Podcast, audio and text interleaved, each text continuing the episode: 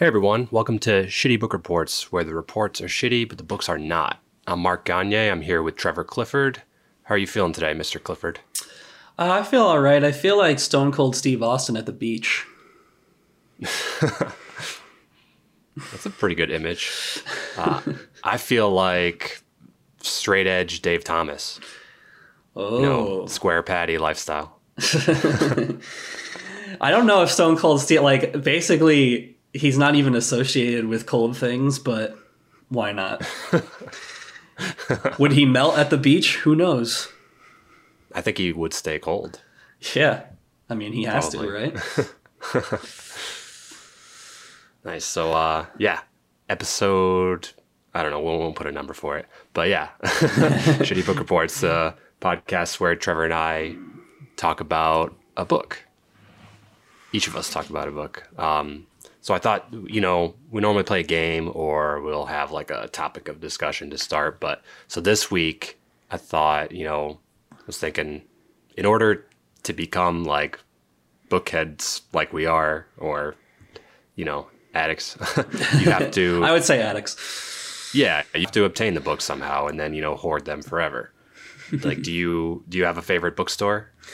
I definitely I have several favorite bookstores. Yeah, um, usually it's all usually it's location, location, location. It has to do with like where I'm living and where I'm from and stuff like that. But um, Yeah, it could be your favorite if, you know, you've Yeah. been there once and you got to get on a plane.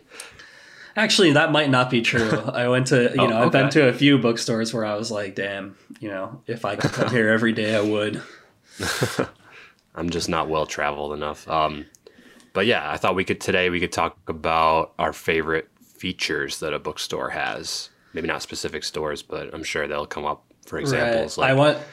you know, Yeah, so Mark, if I'm uh, judging, before we started the podcast, I, I knew that we were going to talk about this. I'm I'm waiting to I'm wondering to see if we're going to have any overlap in our favorite bookstore features. Okay. I think uh, just looking at my collection, you know, if I'm judging by quantity, my number one bookstore is like Goodwill or like Savers or like, you know, thrift stores because I'm all about like super cheap paperbacks. But I think today I'll exclude that and just talk about, you know, independent bookstores. So right? yeah, Yeah, I don't. I didn't. I didn't put any names in. I just these are the features um, that I enjoy. Okay. So my like a feature that I enjoy is, and this is I feel like I don't know. This might not be unique to me, but I maybe this is unique. I like employ. I like bookstores that have employee recommendations, but I never take the recommendations. like like literally I like I like to see what they said if I already read the book. That like really excites me if they're like, "Oh, check out, you know, The Hobbit." I'm like, "What does this person think about The Hobbit?" But um I think it's also one of those things that employee recommendations it's almost like a like a feel that like the store is a nice place, you know, because they're like listening to everybody and stuff like that. Yeah, yeah. Um, they have personalities. But I ser- like I seriously now that we've talked about it and I've said it out loud, I feel like I should take the employee recommendations more seriously. But it's a feature that I like that I never use. I had that on my list too. I said, you know, got to have staff recommendations. Um, Mm-hmm. You got to get an idea of what type of crowd they've got there. You know, That's Um, true. Maybe yeah. I take the recommendations if it's something I've never heard of, and then they like they name drop some shit that I really love. right. Like that. That sometimes happens. You know, it's good. Like they have a little blurb or something. Like you know, Mm-hmm. a couple sentences on like a note card next to Yeah, it. yeah, for sure. pretty But cool. you do bring up a good point. Like, I don't think this has ever happened to me, but if the employee recommendations were all just like for books that I think are awful or I don't want to read, I'd be like, what is this place? you know, employee Okay, that's a good recommendations of like every, you know, those like, I think we talked about them before, those like romance novels where it's like 400 in the series and stuff like that. Like, what if Yeah. all the employee recommendations were just those? Like specific numbers. Yeah, Yeah. you gotta check out number like three hundred and twenty-seven. Yeah, Sex Cowboys in Space, number 6000. So uh, yeah, that's a good one. I think I had it. Yeah, those are my top four. Um, so for me, I I like it. I like when bookstores are jam packed and like messy. Like you know, shit everywhere. all different vintages and conditions, like pages stark white to like dehydrated yellow. you know, I want the shelves. I want the shelves to look like they're about to collapse. Yeah, yeah. I said um, I said something sort of similar. I said that um, I like the right mix of organization and chaos. So like I like to be able to know what section I'm looking at and kind of like maybe dwindle it down to some sort of alphabetical by author or something like that. But on top of that, there should be sort of like crammed full of weird, you know, stuff like like let's put it this way in a bookstore there shouldn't be like extra space between the bottom of the shelf and the books they should put Yes, like yes. other books on top I had that covered too. Uh, like you know, some that you need stuff. There shouldn't be any space on the Yeah. walls. You know. and definitely and definitely two books deep yeah. like the second row back there that's the best feeling i mean i feel like it rarely happens but it's such a good feeling when you're when you see a book that you want to get and it's in that back row like behind the the front row of books it's like oh yeah i found it Yeah. Uncovered it. yeah nice. So, uh, what? Yeah. What's your next one? Um, I said I like I like every bookstore to have just um, a selection of new or used classics that there's just crazy deals on classics. Like it's just the best feeling in the world to buy, you know, Don Quixote or something for like three bucks Yeah. Yeah. and I, and that's just something that I it like if I go to a bookstore and buy a brand new book or something that just came out or something that you know or or an expensive used book that I've been looking for for a while, you're definitely going to get more of my money if I can throw on you know some sort of like Penguin Classics that's like a dollar. Yeah. Yeah. Exactly. So definitely need those. point.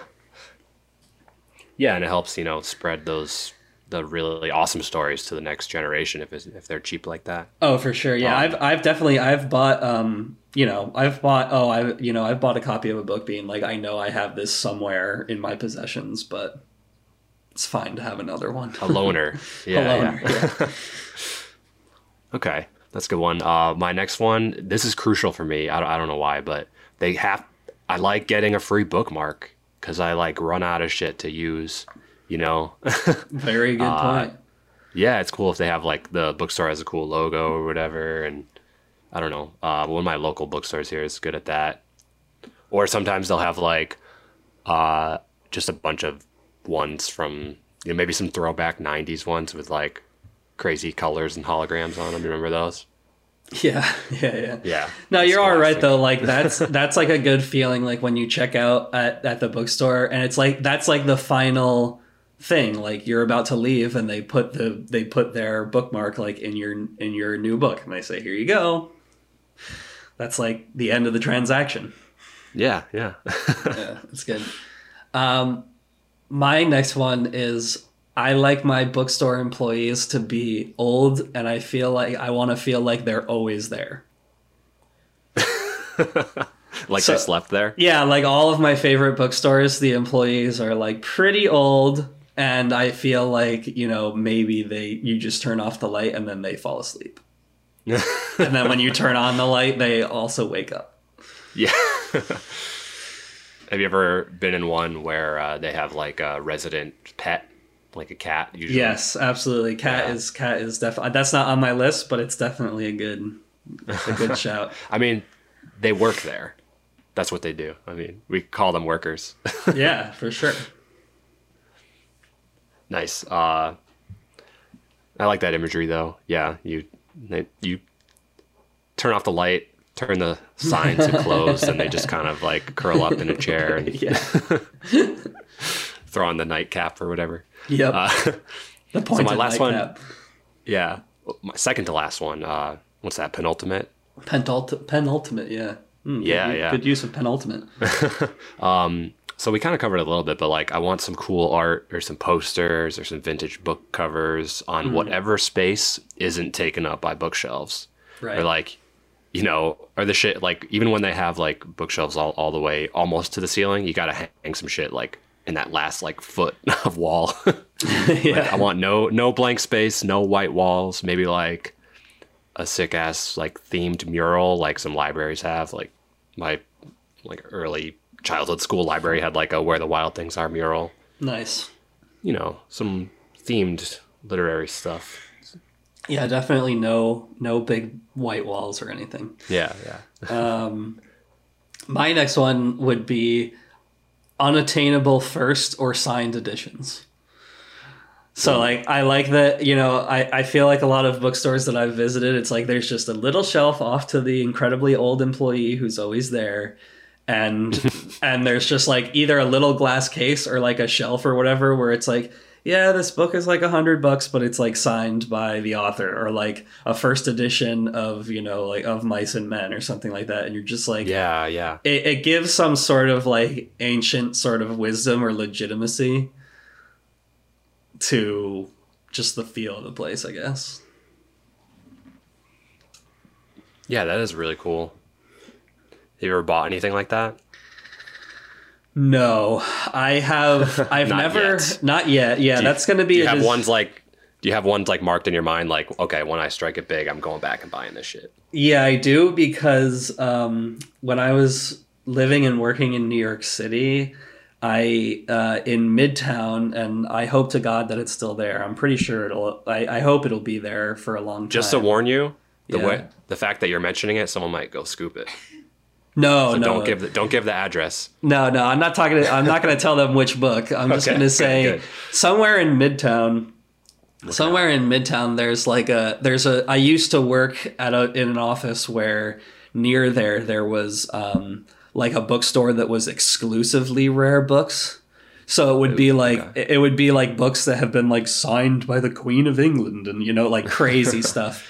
But they had cool stuff, man. Like they're like they had like first they in like their window they would have like first edition Gravity's Rainbow and like a lot of Faulkner and stuff like that. And it's just like Damn. I, I used to go in there on lunch breaks and just be like, I, I can't afford anything here, but I like to chill. Just pretend it's your library. Yeah. yeah. Okay. So yeah, maybe take a visit there sometime down the road.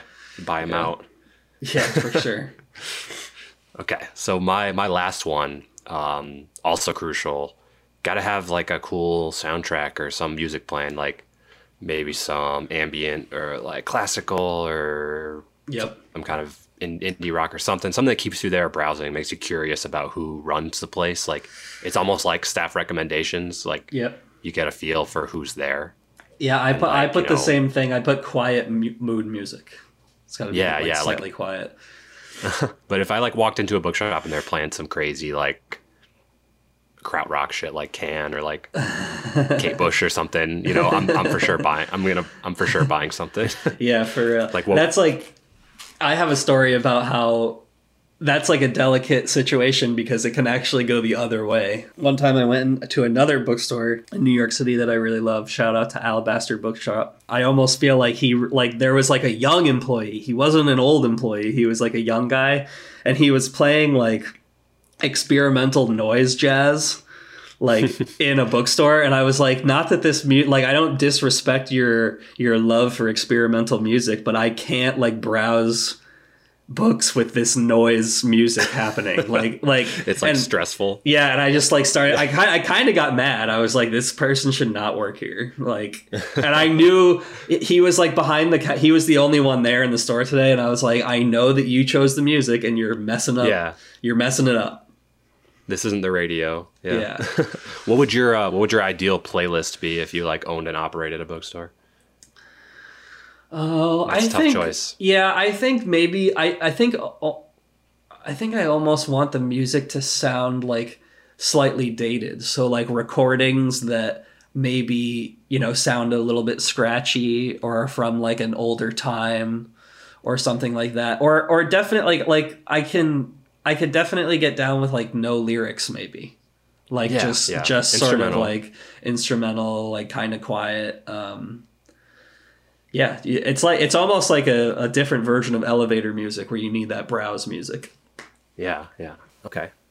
Did you have any more? No, I think that, that was my last one. No, I don't really have any more, but I am in the course of this conversation. I'm really uh, surprised that like neither of us are are like pumped for like author events. I mean, I've gone to a few in my time, but like it's sort of interesting. Like I don't know, are they that important to me if they didn't make my list when I was thinking Hmm. of, of this stuff? I- you, you know, like I book didn't even think about that because I've never been to one. Yeah. book I've never been to a signings, book stuff signing. like that. Um, they can be really nice, but honestly, a lot of the big box bookstores have sort of taken them over. Like I feel like the ones that I've gone to have been at like Barnes and Noble. Oh, really? Um, yeah. Um, I guess one that it wasn't we didn't talk about yet, and this will be my last one is. Um, I really like to be able to pre-order a new book at like a used bookstore or like a family-owned bookstore. Um, it was a good experience for me. One time I was in Maine, and I ordered, I pre-ordered um, the Murakami book, color colorless. It's a really hard book name to say because the oh, yeah, colorless Sudo Tozaki and his pilgrimage or whatever. yeah. Um, and uh, they gave it to me a day early before its release. and I and they I don't even think that they knew that it was a day before its official release, but I was like pumped. Like I was like I was like I had this before it's out. yeah. uh, that's like a video game. You started like grinding, whatever. Your levels behind beyond everyone else. Yeah, yeah. 24 hours advance notice. And honestly, that book Yeah. that that is a great book and it's and you can read it in like 2 days. So I was I was probably halfway done when everyone was buying it. nice. So yeah, um, I mean, I didn't have anything else on my list, but I guess I want to say, I mean, su- everyone out there, support your local indie bookstores. For sure. Yeah, Amazon paid zero dollars and. uh, federal income tax this Yeah, year. forget so, that. Uh, support support the local ones. even though even though you know don't shame yourself too much because we've all ordered things from amazon where it's like the book costs one cent plus shipping some of those Yeah. some of those come from bookstores though don't they like some of them Yeah, come yeah, from local bookstores Yeah, you know they they it's a it's a penny. They charge four bucks for shipping. They pay dollar fifty for shipping, and you know helps them out. yeah. So yeah that's my that's my answer to amazon but yeah um, support your local bookstores. And maybe you know people who are listening who are active with us on twitter or instagram or anything tell us about your favorite bookstores. Hopefully we can hear about those but uh, i'm sure we'll be tweeting about it as well. Um, but since uh, i think i think you're first this week right? Yeah, yeah. okay. All right, you ready? i'm ready Okay. So I've been struggling with this intro all week, but you know, here it goes. Um, so a common a common theme in history is the value of hindsight and how we can cause harm to ourselves through our imperfect understanding of what's safe. Like for example, mercury is bad for you. Like we know that now. But the fir- the first emperor of China, um, he died in twenty in uh, two hundred and ten BC after ingesting mercury because he believed it would grant him eternal life.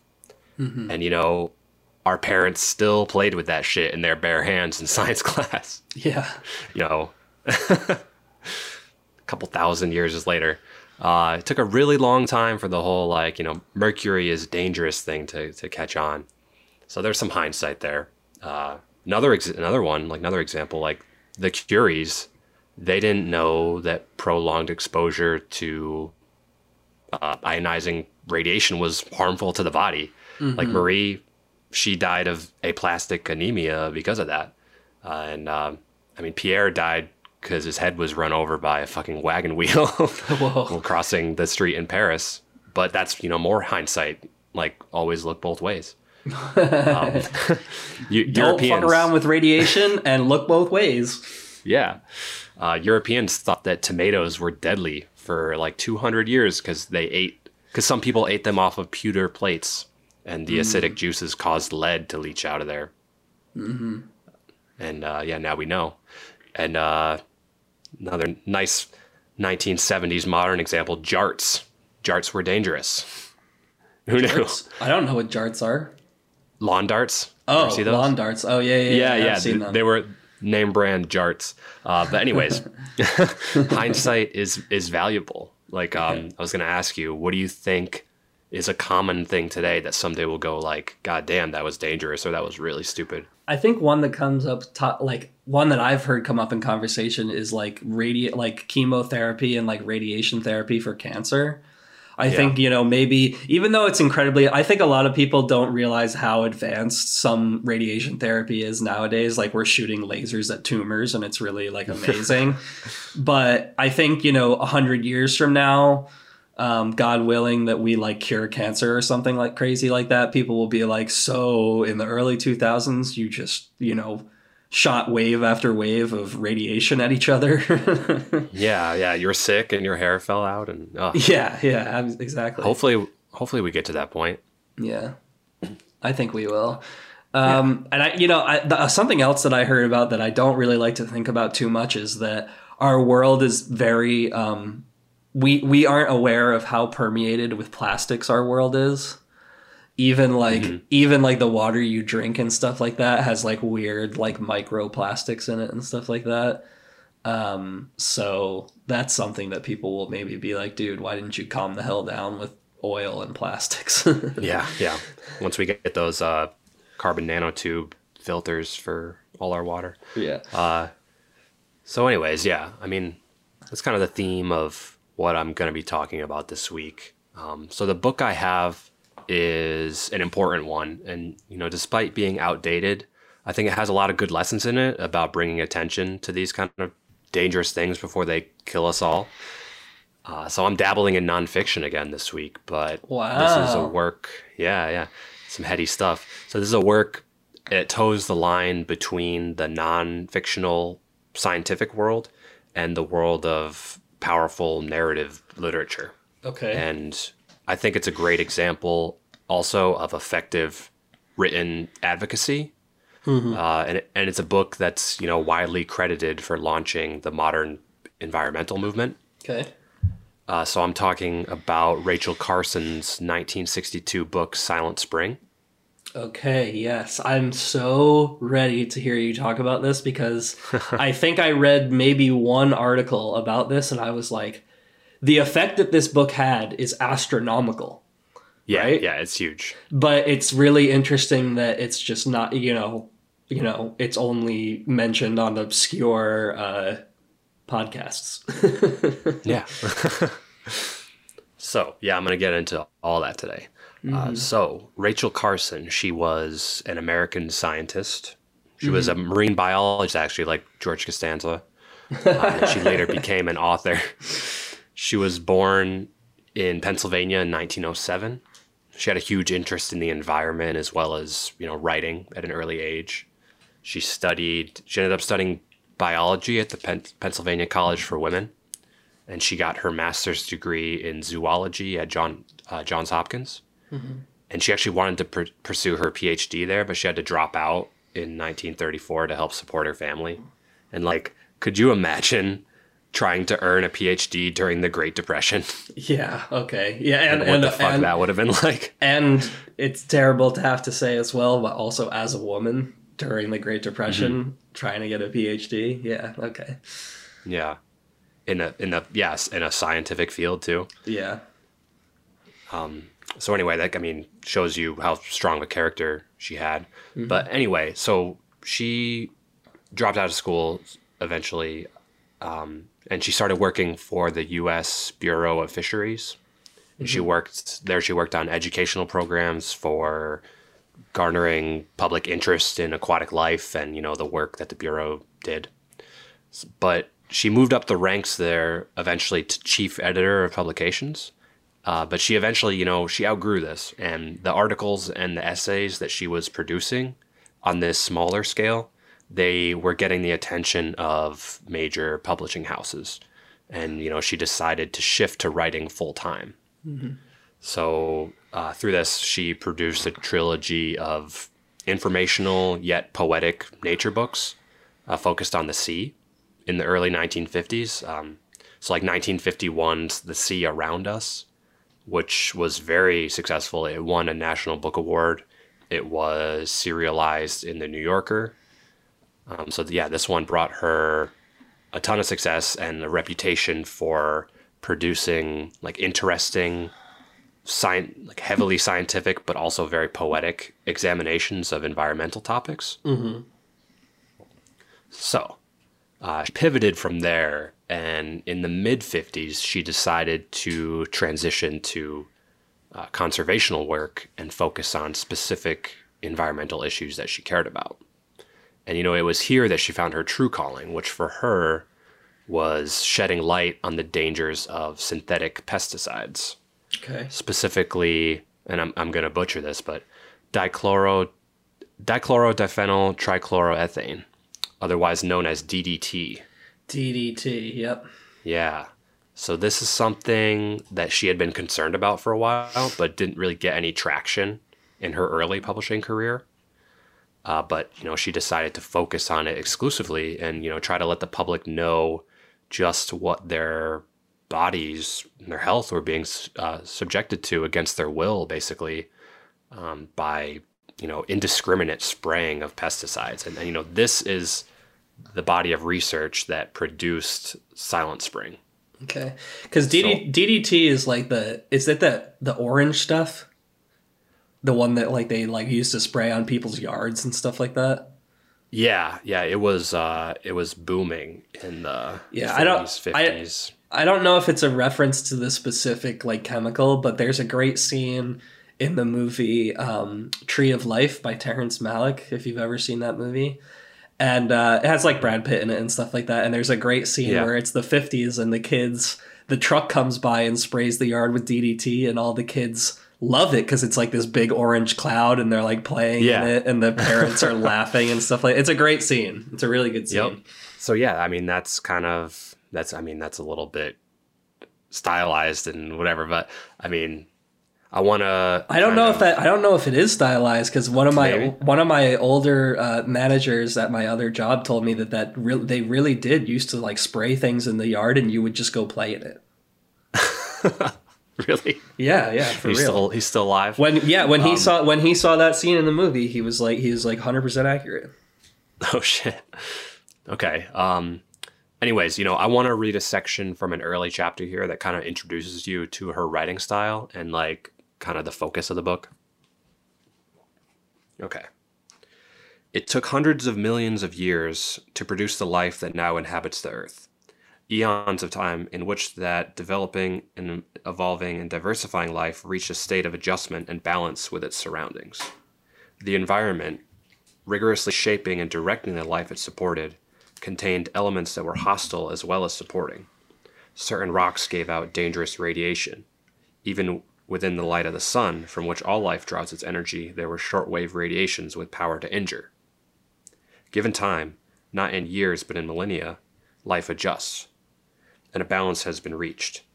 For time is the essential ingredient, but in the modern world there is no time. The rapidity of change and the speed with which new situations are created follow the impetuous and heedless pace of man rather than the deliberate pace of nature. Radiation is no longer merely the background radiation of rocks, the bombardment of cosmic rays, the ultraviolet of the sun that have existed before there was any life on Earth. Radiation is now the unnatural creation of man's tampering with the atom. The chemicals to which life is asked to make its adjustment are no longer merely the calcium and silica and copper and all the rest of the minerals washed out of the rocks and carried in rivers to sea. They are the synthetic creations of man's inventive mind, brewed in his laboratories and having no counterparts in nature. To adjust to these chemicals would require time on the scale that is nature's. It would require not merely the years of a man's life, but the life of generations. And even this, were it by some miracle possible, would be futile, for the new chemicals come from our laboratories in an endless stream. Almost 500 annually find their way into actual use in the United States alone. The figure is staggering, and its implications are not easily grasped. 500 new chemicals to which the bodies of men and animals are required somehow to adapt each year, chemicals totally outside the limits of biologic experience. Among them are many that are used in man's war against nature. Since the mid 1940s, over 200 basic chemicals have been created for use in killing insects, weeds, rodents, and other organisms described in the modern vernacular as pests. and they're sold under several thousand different brand names. These sprays, dusts, and aerosols are now applied almost universally to farms, gardens, forests, and homes. Non selective chemicals that have the power to kill every insect, the good and the bad, to still the songs of birds and the leaping of fish in the streams, to coat the leaves with a deadly film, and to linger on in soil. All this, though the intended target may be only a few weeds or insects. Can anyone believe it is possible to lay down such a barrage of poisons on the surface of the earth without making it unfit for all life? They should be called insecticide, insecticides. They, they should not be called insecticides, but biocides. The whole process of spraying seems caught up in an endless spiral. Since DDT was released for civilian use, a process of escalation has been going on in which ever more toxic chemicals must be found. This has happened because insects, in a triumphant vindication of Darwin's principle of the survival of the fittest, have evolved, have evolved super races immune to the particular insecticide used. Hence, a deadlier one has always, has always to be developed, and then a deadlier one than that. It has happened also because, for reasons to be described later, destructive insects often undergo a flare back or resurgence after spraying in numbers greater than before. Thus, the chemical war is never won, and all life is caught in its violent crossfire. Hmm. So, you know, that's a taste of what the book's like. The book is putting me on edge, man. that's what it is. Dude, it's uh I mean it's scientific, but it's it's so much more than that. It it, it like uh it's almost like horror. And you know, like it's a lot of information, but it's all it's all propped up by a really strong narrative, so it's not dry. You know, she starts out with a fable about nature, presenting a world where the vibrancy of nature has gone quiet due to the interference of man. And from there on, it's essentially a catalog uh, of the more prevalent synthetic pesticides that were uh, around at that time. You know, their chemical composition and the negative effects they can and have had on different levels, like to plants, animals, and humans, like, you know, not the intended targets. I'm taking a lot of comfort that this book is from slightly from the past, but I'm sure there's a bookshelf, there's a book on shelves now in 2019 that's uh, just as scary. But Yeah. I bet it was inspired by this one. yeah, Um, you know, even though the concerns here are outdated, and I, I'll say not all, but some of them have been dealt with. Uh, I'll, I'll get it more into that later, but you can still read this book today, almost you know, sixty years later, and place yourself in that time. And like the value of reading it now is less about the specific call to action, but the way that she goes about it. She's arguing for she doesn't argue for the ban of them. She argues for intelligent control.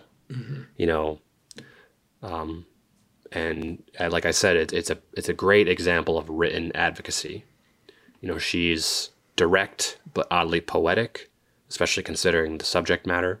And you know, she keeps you interested, and she keeps you thinking, we need to do something about this. And you know, this book probably inspired a whole generation of environmental scientists and and the like.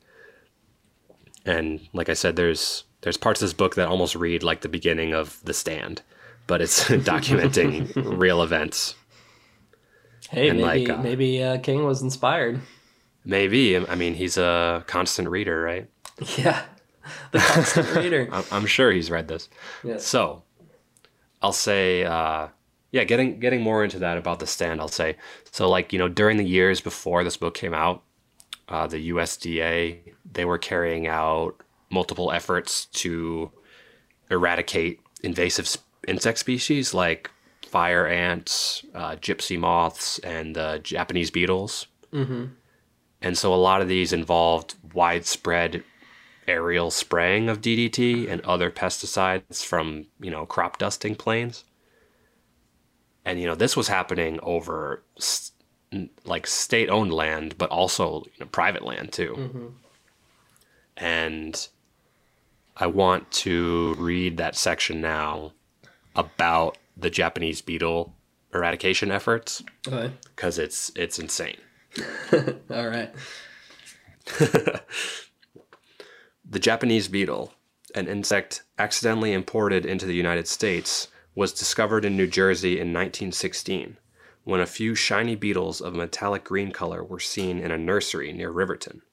The beetles, at first unrecognized, were finally identified as a common inhabitant of the main islands of Japan. Apparently, they had entered the United States on nursery stock imported before restrictions were established in 1912. From its original point of entrance, the Japanese beetle has spread rather widely throughout many of the states east of the Mississippi, where conditions of temperature and rainfall are suitable for it. Each year, some outward movement beyond the existing boundaries of its distribution usually takes place. In the eastern areas where the beetles have been longest established, attempts have been made to set up natural controls. Where this has been done, the beetle populations have been kept at relatively low levels, as many records attest. Despite the record of reasonable control in eastern areas, the Midwestern states now on the fringe of the beetle's range have launched an attack worthy of the most deadly enemy instead of only a moderately destructive insect, employing the most dangerous chemicals distributed in a manner that exposes large numbers of people, their domestic animals, and all wildlife to the poison intended just for the beetle. As a result, these Japanese beetle programs have caused shocking destruction of animal life and have exposed human beings to un- undeniable hazard sections of Michigan, Kentucky, Iowa, Indiana, Illinois, and Missouri are all experiencing a rain of chemicals in the name of beetle control. The Michigan spraying was one of the first large scale attacks on the Japanese beetle from the air. The choice of aldrin, one of the deadliest of all chemicals, was not determined by any peculiar suitability for Japanese beetle control, but simply by the wish to save money. Aldrin was the cheapest of the compounds available. While the state, in its official release to the press, acknowledged that aldrin is a poison, it implied that no harm could come to human beings in the heavily populated areas to which the chemical was applied. The official answer to the query, What precautions should I take? was, For you, none. An official of the Federal Aviation Agency was later quoted in the local press to the effect that this is a safe operation. And a representative of the Detroit Department of Parks and Recreation added his assurance that the dust is harmless to humans and will not hurt plants or pets. One must assume that none of these officials had consulted the published and readily available reports of the United States Public Health Service, the Fish and Wildlife Service, and other evidence of the extremely poisonous nature of aldrin. Acting under the Michigan pest control law, which allows the state to spray indiscriminately without notifying or gaining permission of individual landowners, the low lying planes began to fly over the Detroit area. The city authorities and the Federal Aviation Agency were immediately besieged by calls from worried citizens. After receiving nearly 800 calls in a single hour, the police begged radio and television stations and newspapers to tell the watchers what they were seeing and advise them it was safe, according to the Detroit News. The Federal Aviation Agency's safety officer assured the public that the planes are carefully supervised and are authorized to fly low. In a somewhat mistaken attempt to allay, fe- allay fears, he added that the planes had emergency valves that would allow them to dump their entire load instantaneously. This, fortunately, was not done, but as the planes went about their work, the pellets of insecticide fell on beetles and humans alike.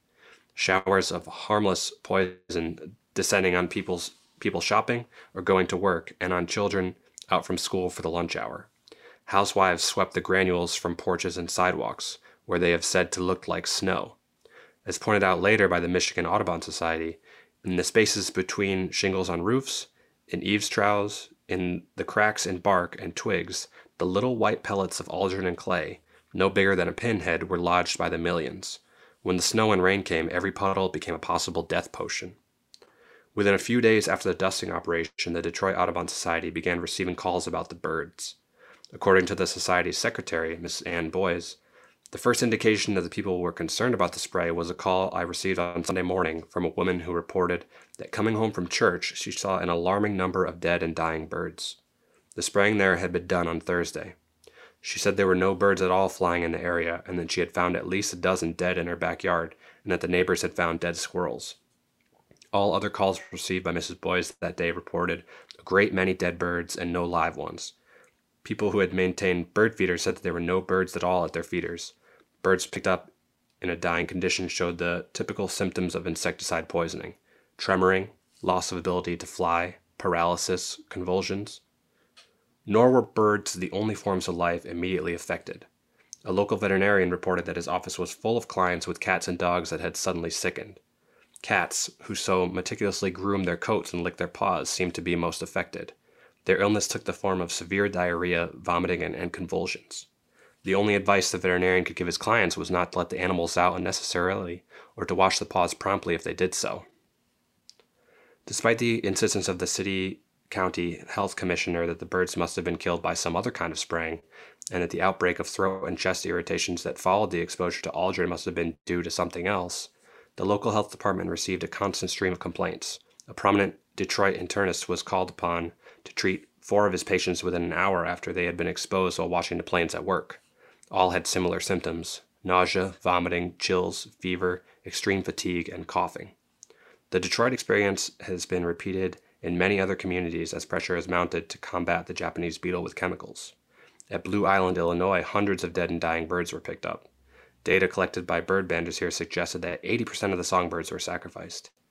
In Joliet, Illinois, some 3,000 acres were treated with heptachlor in 1959. According to reports from a local sportsman's club, the bird population within the treated area was virtually wiped out. Dead rabbits, muskrats, possums, and fish were also found in numbers, and one of the local schools made the collection of insecticide poisoned birds a science project. That was a mouthful. That is like that story is like as I concentrate on the details, it's like I'm I feel like I'm getting a headache. like like when you were t- when when you were talking about the part where like every puddle becomes like a po- like a nasty like potion like uh yeah, you can just picture it, you know. and they like, uh I was thinking about something too. Like, can you remind me when the Japanese beetles th- like scare started? Like around like what years that was? Did it, did you say that? uh, let me see. I just, I mean, it doesn't really, it doesn't really matter the years, but like, I find it interesting because I almost feel like the the there's definitely like a political effect on like the names of these things. Like the xenophobia of America of being like it's a Japanese beetle and like you remember you remember when we were kids there was like a whole scare about like the African hornet or like the African Yeah. bee or whatever and it was like Oh yeah. this yeah. bee is gonna come and destroy the whole country. So it was entered the country in 1912. They all these uh, Hmm. projects I'm talking about were from like 1954. Around that Yeah, time. see, that's what I like. That's how I feel. Like, I feel like people's reaction to the Japanese in post World War II were probably like, just kill all those Japanese beetle. You know what I mean? It's like this weird, Yeah. like xenophobic. Like, I definitely think like because I mean, how crazy is that book when they're like they're all the officials are like it's fine, and then all of the scientists are like it's definitely not fine. yeah. You know, I mean, I know, it's they didn't even consult. Like there, there was public. Like this was not the first book about the dangers of pesticides. It you was know just what it's going to be it's going to be uh, it's going to be climate change like like what's happening right now where it's like there's so much stuff where official elected officials are sort of like eh it's fine and then every single scientist in the world is like no it's not we're all going to die Yes, yeah. So, I mean, I'm going to talk about that in a second. Like, so some background here. Like, because of this book, DDT was eventually banned, mm-hmm. but that, it was banned in 1972, um, which is sad because Whoa. Carson herself, Carson died due to complications with breast cancer in 1964. So she was, you know, only alive uh, for a little bit after the book came out to see its effect. But, you know, her book caught the attention of President Kennedy and, you know, he caused the government I mean, he um made it so the government would study pesticides more closely, but you know, it still took them 10 years to ban something that was pretty clearly dangerous and kind of shows you how slow things can move. Yeah. But it also shows you the process like all the birds are dying in my town yeah. you know, the process though, it has to go something like individual suspicion by a scientist or a group of scientists or, you know, anyone. And then, you know, it has to go through the whole classic scientific method we all learned about in school. And then the crucial part is, you know, the in- introduction to the public. It has to be something that the public can grasp and hold on to and has to seep into the public consciousness mm-hmm. and then you know the next step is some almost guaranteed denial and pushback, mm-hmm. and then maybe you get some changes to policy. Right. but um, some background like about that denial and pushback, there was a lot of it for this book.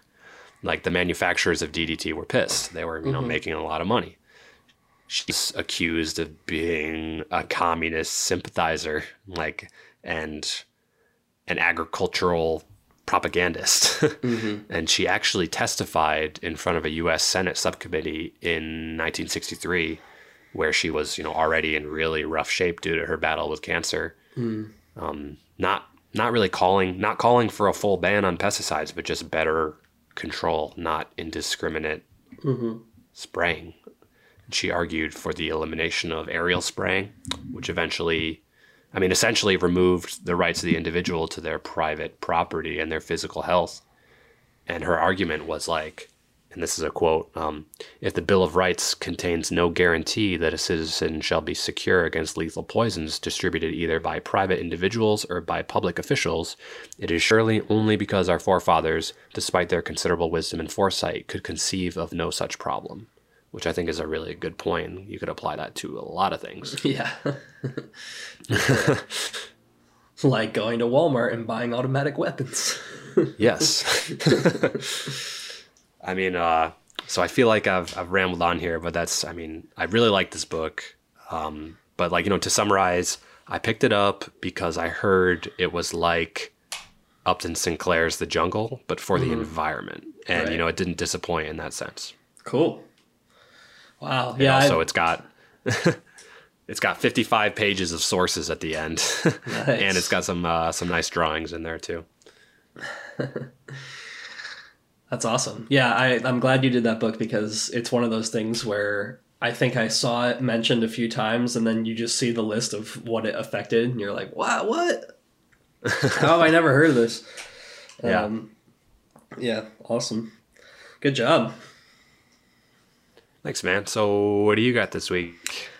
Okay, mine will probably be a little bit shorter, but um, I am doing a novel that um, is very timely, and it is it is um, it's, it concerns some modern politics, but it's also basically just like a nice kind of read and a soul, soulful novel and stuff like that. Um, my book is the book Autumn by Ali Smith, and it came out in 2016. So Oh, nice. Recent. uh, yeah, a recent book. Um, and the the fact that it's a recent book is kind of part of its um, part of its whole theme. But uh, just just some really quick stuff about the author. This is the only book I've read by Ali Smith. She's been around um, for you know she. I mean, she's fifty six years old. She was born in Inverness, Scotland. I feel connected to her somewhat in that way because the first time I traveled across the ocean, I went to London first just to land there, and then I went immediately to Inverness, which is just one of the most beautiful places in the world, and also the home of the Loch Ness monster. If anyone's curious, so it's the home of the Loch Ness monster, and also of nice. of Ali Smith. Um, she is a very like like a, a sort of an academic person, a very well educated person, but she was also um, born to working class parents. She was raised in a council house in Inverness. Um, the the American equivalent is sort of like if you were in the projects or you know something like that Yeah. um, but she has you know since the eight basically since the late 80s she started writing plays at the edinburgh fringe festival which is like a huge um, it's like one of the world's largest media festivals it happens in edinburgh scotland every year um, it's really crazy i've been to it and i would recommend it to anybody um, if you can stand Now I have I have been lectured by us. I've been lectured by a Scot that it's Edinburgh. Edinburgh. And yeah, yeah, I'll butcher a few things in here. Despite my, despite me living in the UK for a little bit, I'll butcher a few things here. Um, but yeah, so she she started doing plays at the Fringe Festival. Then she started getting into short story collections, and also now she's into novels. Um, I really like the titles of some of her novels, um, even though I've only read Autumn. Uh, one of her 2011 books is called There But For The. Uh, another one is called How to Be Both. Nice. Uh, she comes to me also through the theme, uh, the same way that I found uh, Paul Beatty. I kind of just had my eyes on that Man Booker Prize list. I don't think that she's ever been awarded the Man Booker Prize, but she's been short. Her novels have been shortlisted several times. Um, but I'll just dive straight into Autumn. Um, Autumn is one of it's the first of a planned four season cycle. So there's going to be four books. The next one is Winter. Winter already came out in 2017. It's sitting on my bookshelf right now because I loved Autumn so much that I needed to buy Winter. Um, Nice. but I feel like I had a unique beginning um, with the book Autumn because um, I can say that I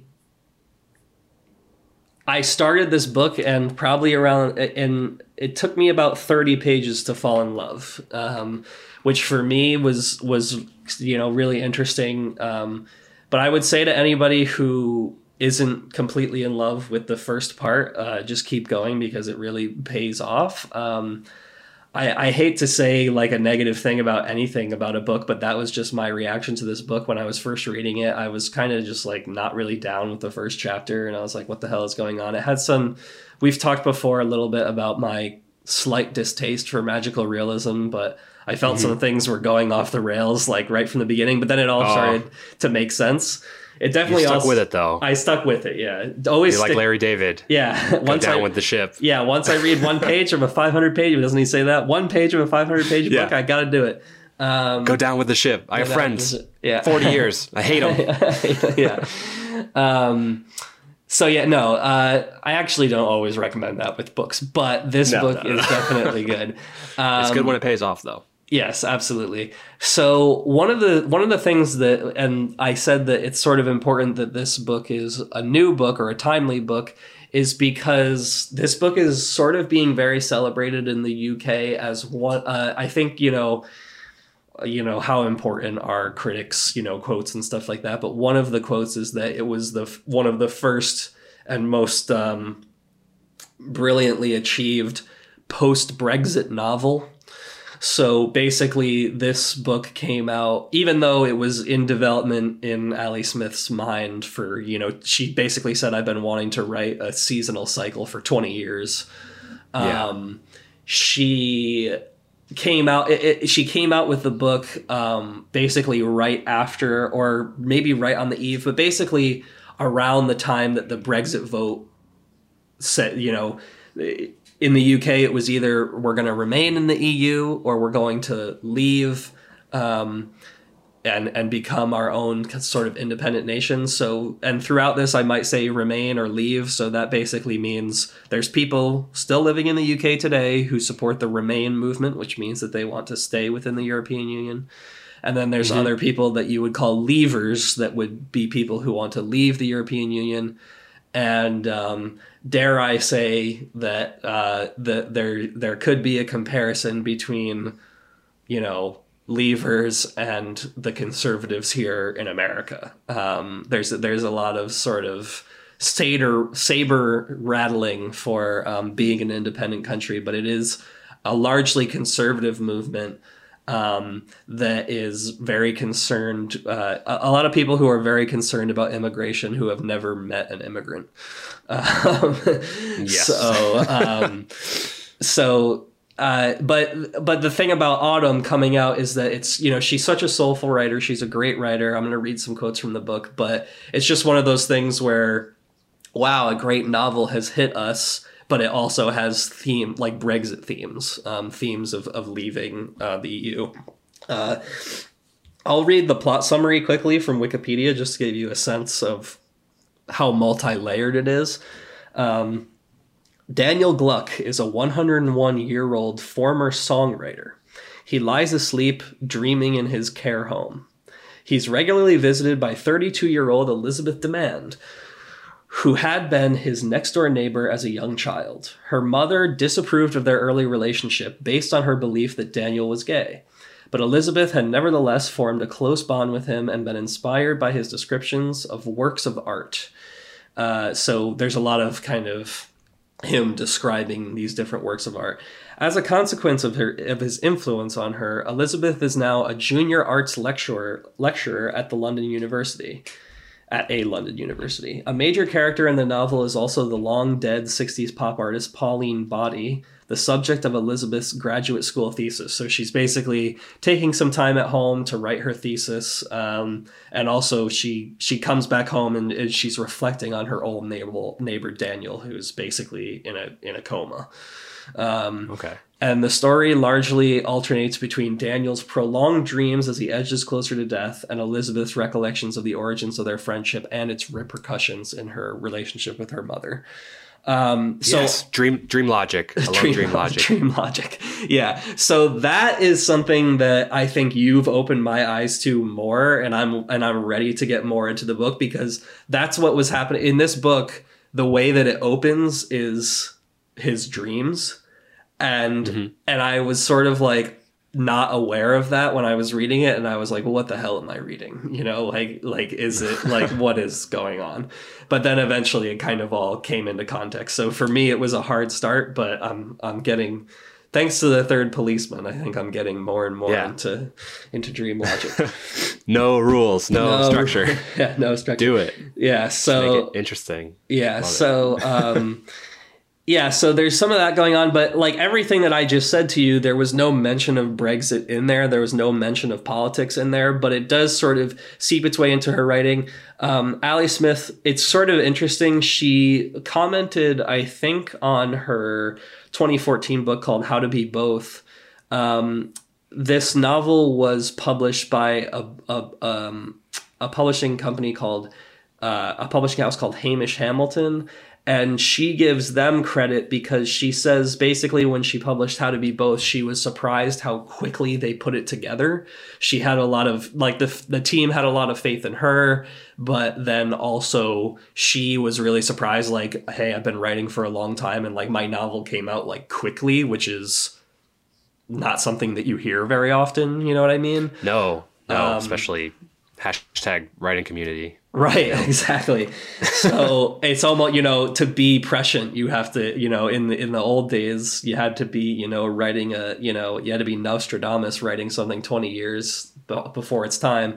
But so she basically credits some of its timeliness to saying, "Hey, like Hamish Hamilton, like put my book out fast," which is Yeah. which is a great position to be in, and that's why it was so timely for um, for Autumn to come out. Um, it's just a great book. Like I always say with all books, it's really about the style of the writing. You're gonna get, you're gonna be in love with the characters. Her mom is like a really interesting character. I think that um, Ali Smith, the the timing of Autumn, it's one of those books that has a very good um, sense of she's very knowledgeable about the time in her character's life that she's talking about because it's this weird period in this woman's life where she's going back home she's trying to complete her thesis um, something that i learned that was autobiographical about ali smith that really connected me to this book even more is that um, when she was in the University of Str- Strathclyde, which I know I butchered that um, pronunciation as well. In the '90s, she um, she left um, part of her university and returned to Cambridge because of chronic fatigue syndrome. So basically, she was just like completely worn out and exhausted, probably Yeah. suffering with depression and stuff like that. So I almost feel like there are notes of that in this book where it's like this this woman who's a junior lecturer at an arts college in London is coming back to her her home environment and it's just such a it's a, like a it you know i think she's dealing with fatigue and emotions and and uh, there are like sort of hints that her mom is like a leaver sort of like conservative but her mom is also discovering her own um narrative for how this like this disconnect between politicians and citizens and stuff is really affecting things and and it's also it's a really good narrative too like i mentioned in the plot summary um her her neighbor daniel gluck she was like his you know her her it was a childhood friend of hers, but he was, you know, at the time he was, you know, already 70 or 80 years old or something like that. So yeah. that he has sort of a, a loving relationship with this young girl, and he kind of, in a weird way, he he takes risks. Um, they have conversations about paintings about that have that feature naked men and women and stuff like that. And when her mother finds out about that, it's just you know shut it down. Like this is not, yeah, yeah. you know, this is not safe. This is not whatever. And then as as like life develops throughout the novel, and it's a short book too, two hundred and seventy two pages. Um, as like life you know evolves through the book you see you start to see like oh her mom has a female friend that she seems to be sort of like almost half romantic with and like what's that going like what's that the deal with that and uh there's just a lot of really sort of interesting insights. Um, I think you know there's a few short quotes from the book that are really good. Um, one of Daniel's quotes from the book is "Lifelong friends. Sometimes we wait a lifetime for them." So basically, he's saying, you know, oh, I befriended this young girl who was my neighbor, but I didn't meet her. She's my lifelong friend, but I didn't meet her until I was seventy. you know, yeah, yeah. um, so it's like, yeah, sort of interesting. Um, you know, and and there's a lot of great succinct you know she's a playwright she's a she's a playwriter she's also written some poetry so there's great quotes in here like um, one that i think is really great is uh, is it possible he said to be in love not with someone but with their eyes i mean with how eyes that aren't yours let you see where you are and who you are so, you know, there's lots of little great sort of tidbits about that, a lot of things about friendship and stuff. But then also there's a lot of great modernity in there. Um, I'll I'll read one of the sections that's a little bit more political, and this is like a little bit of a longer paragraph. Okay, uh, cool. So right now we're in the middle of an emotional half dream narrative. We've learned about the main character and everything, and uh, here we go. So, all across the country, people felt it was the wrong thing. All across the country, people felt it was the right thing. All across the country, people felt they'd really lost. And all across the country, people felt they'd really won. All across the country, people felt they'd done the right thing and other people had done the wrong thing. All across the country, people looked up on Google, what is EU? All across the country, people looked up go- on Google, move to Scotland all across the country, people looked up Google Irish passport applications. And all across the country, people called other people cunts. All across the country, people felt unsafe. All across the country, people were laughing their heads off. All across the country, people felt legitimized. People felt bereaved and shocked. All across the country, people felt righteous. All across the country, people felt sick. All across the country, people felt history at their shoulder. People felt history meant nothing. All across the country, people felt like they counted for nothing. People had pinned their hopes on it. All across the country, people waved flags in the rain. People drew swastika graffiti. All across the country, people threatened other people. And all across the country, people told people to leave. All across the country, the media was insane and politicians lied. All across the country, politicians fell apart. And all across the country, politicians vanished. So, um, it's she's sort of driving home and saying all across the country a million times and giving a lot of context to um, you know there's just something going on in the UK right now maybe not too dissimilar from the United States where there's like a massive disconnect between like the people who are being represented and like how people are feeling and um, there's a lot of there's a lot of existential crisis in the UK right now um, because um, you know, it basically comes up as a topic of conversation every day. Like there was this referendum where, you know, it was something crazy like 51 versus 50% decided to leave.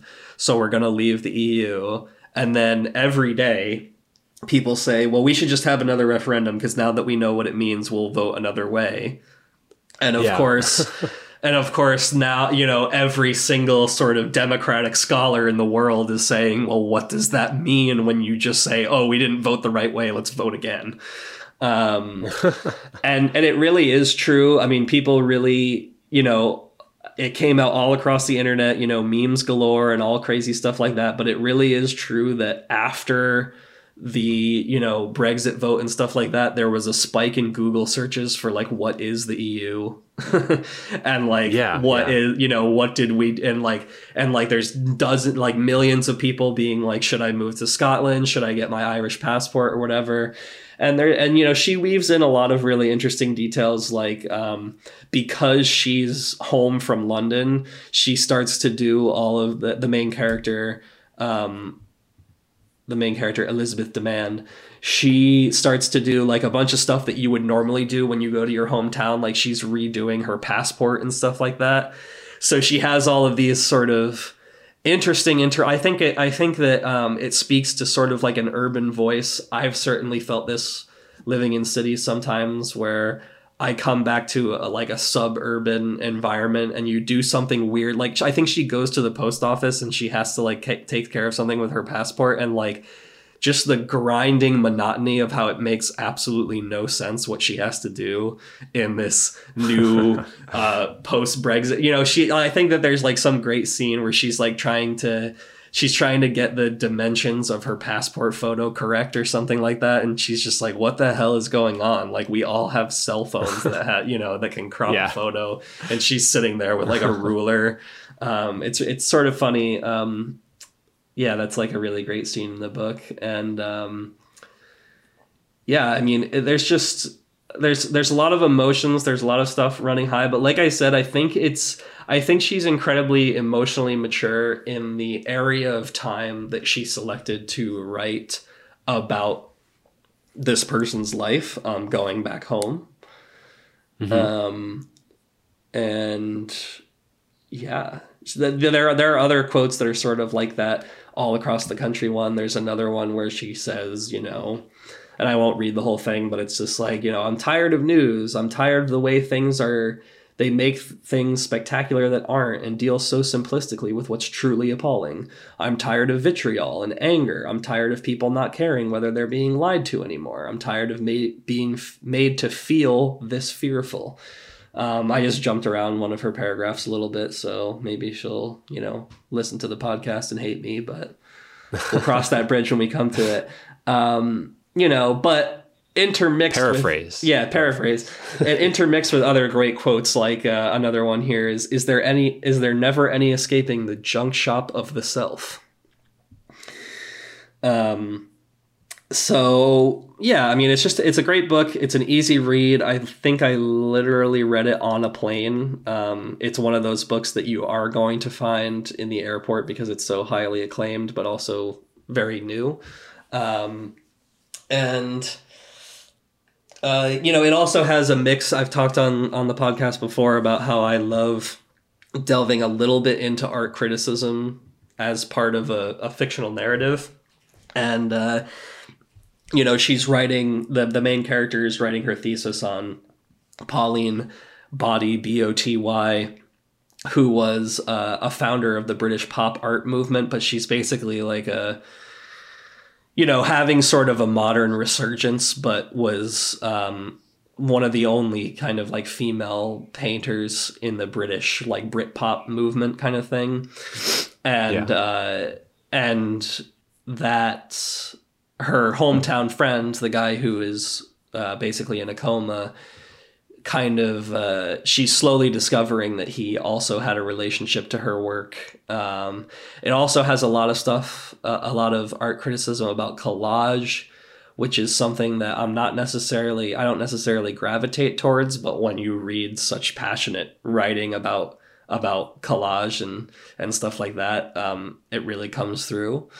Um, so yeah, there's like some art criticism in there. It's like a nice emotional book, and it's just definitely a book that I would recommend to anyone. Ali Smith, Autumn, and I'm really looking forward to reading Winter. I mean, as soon as it, I- that that's a book that I bought uh, brand new and crisp because uh, I was ready to read it. I actually bought a hardcover for you, Ali Smith. So I'll suffer through reading a hardcover just for the brilliant words. So yeah, uh, basically, Ali Smith uh, book came out in 2016, and it's I would definitely recommend it. Nice. And you know, because you're talking about this, I mean, it's not it's not connected to anything other than the title and the fact that you say that um, she's going to come out with a you know season series. It make it's making me think of that movie, um, spring, summer, fall, winter, and spring. Yeah, spring, Remember that summer, one? fall, winter, spring. Yeah, great movie. Yeah, dude. That's our like. This is just some background into our like. uh I don't know, hanging out in high school. We Media history. Yeah, so uh South Korean films like uh what's the direct Kim Kai, Kim Kai-duk Kim. Kai-duk. Yeah, Yep. yeah. He also directed um Address unknown. Address Unknown. Yeah, yeah. Mm-hmm. I wonder if anyone else in the world has seen. Oh, people have seen people. People have seen those. movies. I've run into people out in the out in this crazy world that appreciate Kim Kai. He also he also made a movie called Three Iron, which is very good. Um, yeah, he's he's an excellent director. But springs, you you are right. Spring, summer, fall, winter, spring, like a seasonal cycle. Um, Yeah, yeah, the movie rocks. yeah, very good. All right, yeah, good job, man. Cool. Well, guys, thanks uh, everybody who's listening. Thanks for listening. This has been Shitty Book Reports. You can email us at uh, sbrthepodcast at gmail.com. And you can also find us, SBR the Podcast, on Instagram, Spotify, Twitter, and SoundCloud. Um, see you next time. See ya.